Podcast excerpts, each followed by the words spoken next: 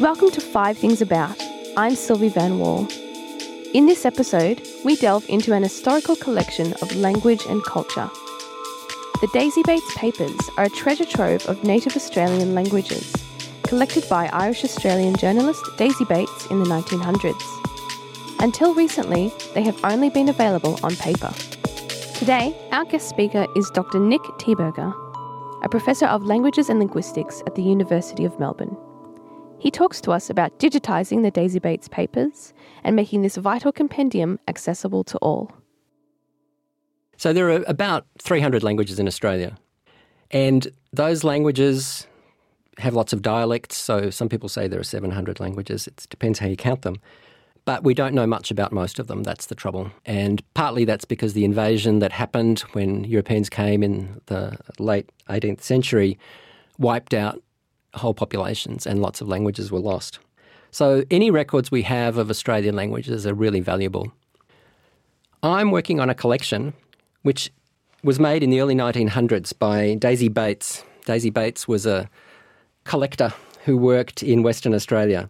And she sent out a questionnaire in 1904 to squatters, policemen, all kinds of authorities in Western Australia, asking them to fill out this questionnaire with words of Australian languages.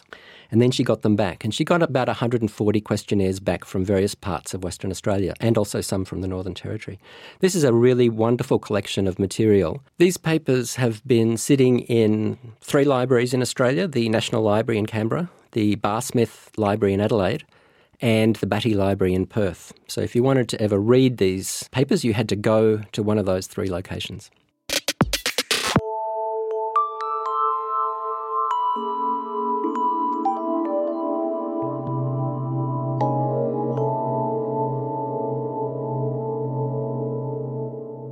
As a paper collection, it's really difficult to work with. There are 21,000 pages in this bit of the Daisy Bates papers. This is only one thirteenth of the whole Daisy Bates collection. And these papers, you can't search them. People have used them in native title claims, they've used them in all kinds of research projects, but they're still on paper. So, what I've done is digitized the 21,000 pages typed up the relevant bits, and now it's all online and you can search it. So suddenly this stuff becomes accessible. What's exciting about it is that it's not just accessible for linguists who are interested in the languages, but of course, it's accessible to the whole world.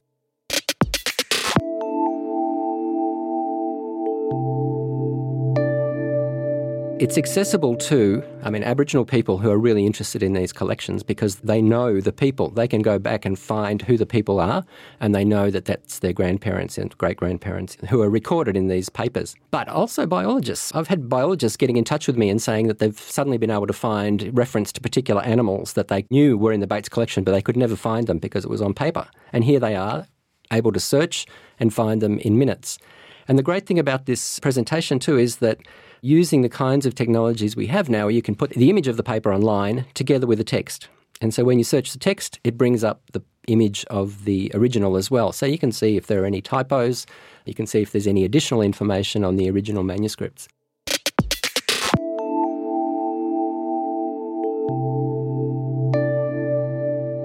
So it's a great research project. It's a great research methodology that we present our analysis together with images of the original manuscripts. And it lets other people judge what we've done. Our interpretation of those manuscripts is able to be also questioned by other people. So putting this online means that it's no longer just a research project that I'm doing and looking at a particular collection of papers. It suddenly becomes available for anybody to use. This is the virtuous environment that we're creating for research now where anybody can collaborate with us.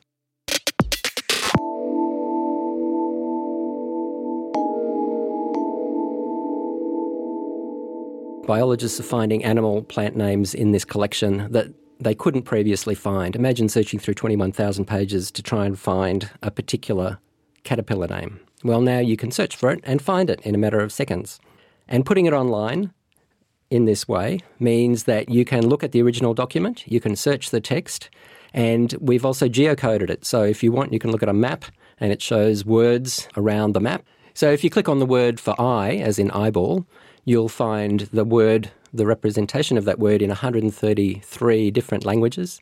And if you click on any of them, they'll take you back to the manuscript they come from. So, this is all a, a wonderful new research environment using new research methods that benefits not only academic research, but benefits the broader community and other academics in different disciplines.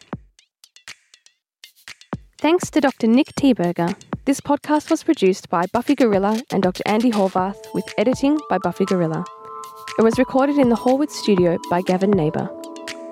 Five Things About is created by Dr. Andi Horvath and is a production of the University of Melbourne, Australia. This episode was recorded on December 12th, 2017. I'm Sylvie Van Wall. Thanks for listening.